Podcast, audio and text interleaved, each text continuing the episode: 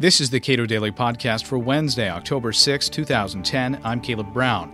Lots of money is going into this election cycle. That's thanks in part to Citizens United, which cut through a lot of restrictions on political speech. But it's not clear that challengers, once they themselves become incumbents, won't try to help undo much of the freewheeling speech that might serve to help them dislodge incumbents. John Samples, director of the Cato Institute Center for Representative Government, comments. Funds are flowing into elections to influence elections by less than savory groups. You support this? I do indeed, yes. A more accurate and fair way of describing it is that there some groups are raising money and spending it on various kinds of candidates. In recent elections, a lot of that was done by people associated with Democrats. This particular year, it's going to be people associated with Republicans. Part of that has to do, we have to remember this money just doesn't show up uh, in a group. It has to be raised. And there's a lot of evidence out there now that the Democratic donors in, in the past, Mr. Soros being the most famous one, uh, are no longer that interested this year in electoral efforts. They're focusing on public policy efforts and other kinds of groups. Um, so the the money that previously went to these groups and passed from Democratic donors is now going to other things. And I think there's a enthusiasm problem there. The donors are not all that happy with how things have gone with the Obama administration. So we've had a change, really, but and it's a change from one party to the other. Uh, but we would be unwise, I think, to conclude, oh, this is a permanent change caused by Citizens United, and it's all going to go to the Republicans in the future. It'll depend on the circumstances and who's wound up. When people were running against uh, and running ads against the Bush administration, um, you could raise money and you could spend it. There may be a things that are different in the future. When people move from the city out into the suburbs, it's uh, sort of for that for a lot of people, it's sort of a, a dream come true. But uh, you don't want land use regulation of who can move out there until you've got your house out there. Right. And for politicians, uh, when you don't, when you're not yet elected, mm-hmm. you may support a very different regime than right. when you are elected. So, is there any evidence to conclude that uh, Republicans will be better about uh, supporting a wide range of groups being able to speak freely about uh, politics? The, with everything, there's pluses and minuses. The the reason to think that they will be supportive after 2010 of uh, free speech rights and free spending is uh, Senator McConnell will be the leader in Congress, really, of the Republicans, and he has shown at least uh, well over a decade that he he is uh, supportive, and I think would be unlikely to support any kind of restrictions. On the minus side is, I think, what you point to here. We have to remember that about uh, one fifth of Republicans in both houses voted for McCain Feingold, uh, and when they are elected, we may find that either some of the new members or some of the old members from uh, contentious competitive districts, uh, after a period, will learn to believe or may come to believe that uh, controls and limits on spending will be a good idea, particularly if, as is very likely, uh, the Democrats will come back, and uh, these groups and the kinds, the, the two parties really do act in some ways like uh, economic entities, in that an innovation that comes from one party is often picked up by another, and so you would what we see Mr. Rove and uh, others doing this uh, election cycle. the Democrats aren't going to say, "Oh, gee, we can't do that." They're going to imitate it, particularly if it's perceived to be successful. Will that mute in some way the fact that these groups out there are able to operate as freely as they are? Will that mute Democratic opposition to some new rules governing how we speak about candidates? Um, perhaps. I mean, it'll certainly, if the Democrats still have a majority, or even if they don't, with uh, the way their members vote, uh, it may lead to the crafting of the rules in different ways, I would think. The other thing you do have to say, though, is there is a traditional uh, difference between the two parties that goes back. The Democrats uh, do vote in higher numbers for campaign finance legislation.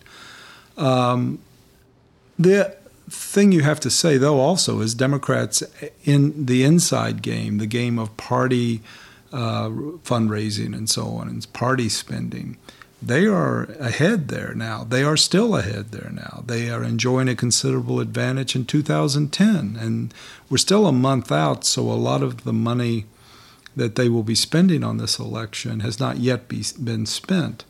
Uh, so I think you will see them very reticent to do anything that restricts uh, party differences. And this is a big change. Uh, 10 years ago or so, uh, the Democrats believed that the Republican Party would always outraise them, and therefore they needed campaign finance r- rules to make a go of it.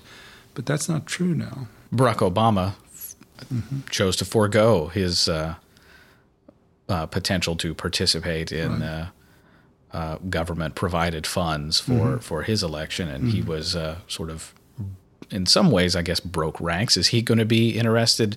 He's obviously taken a uh, great pains to point out how terrible that Citizens United was as a mm-hmm. Supreme Court decision. Public mm-hmm. opinion is largely on his side there, mm-hmm. but is he going to have uh, the ability to really uh, make good on a lot of those statements, given given his actual performance when put to the test? Well, I think you'd say a couple of things. One is that you have to keep in mind in all things involving campaign finance when people talk about special interest they don't mean the people that support them, right? Even if the group looks roughly the same in terms of size and so on.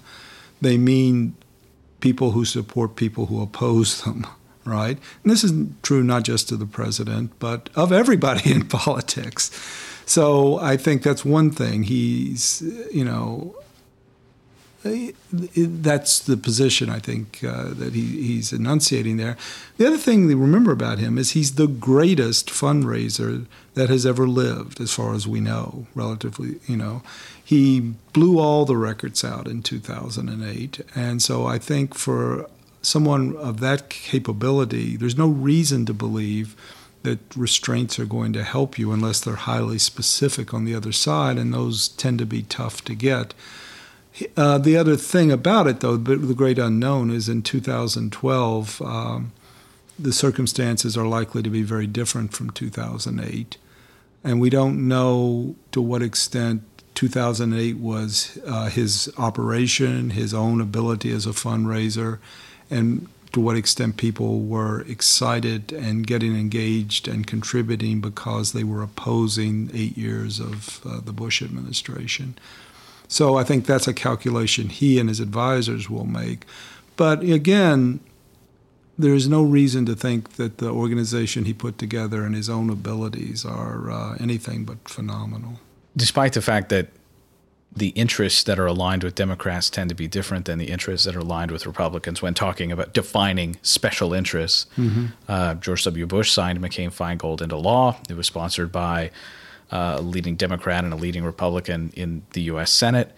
Um, there is some agreement on the fact that Republicans and Democrats, that is to say, incumbents, just don't like certain groups speaking independently about politics, even if those groups support them nominally, saying, well, we support this guy, but we also want to hold him accountable on X, Y, and Z and incumbents don't particularly care for that, even when it's support. They, it seems they'd much rather have a direct contribution to their campaign uh, speech that they can directly control. Right, that's correct. I mean, we've seen uh, several times. Um, I remember once testifying in Congress, uh, and the late Senator Ted Stevens was on the panel. And uh, I remember what great bitterness he spoke of uh, sort of independent spending. By that he meant it's in the rules, spending independent of party or the candidate. Or it was in his case, it was spending independent by the party that he could not control. Members, uh, not surprisingly, like to have control over their campaign, and these things are cannot. You know, it's illegal for the candidate to even try, much less to actually control these outside groups. That's why they're called outside groups. Uh, so I think for both party and particularly for the candidates, yes, you're absolutely right. Not to mention the fact, of course, it's a unknown factor.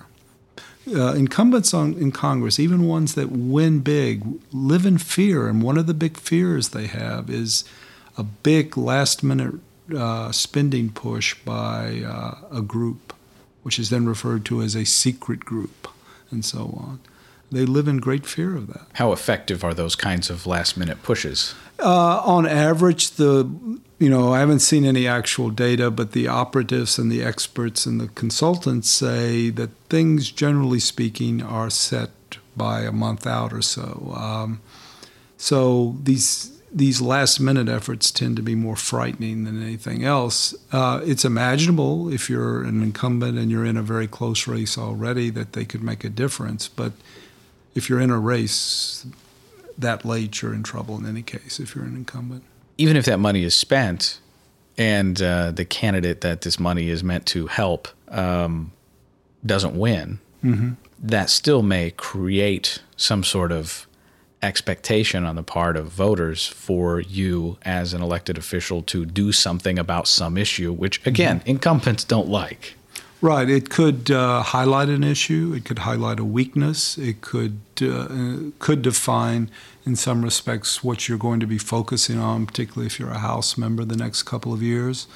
But you know, I think we also have to keep in mind that thinking about it uh, quasi economically, the point here, the point of campaign speech is voters, right? I mean, they. The evidence is that they're going to know more about the incumbent because of those because of the spending. The spending we're talking about here, uh, the evidence is it will increase the knowledge uh, and combat, you know, the sort of rational political ignorance is so much a part of uh, our political scene. So the, what the incumbents want really shouldn't matter because this is, in the end, a republic and government by the people.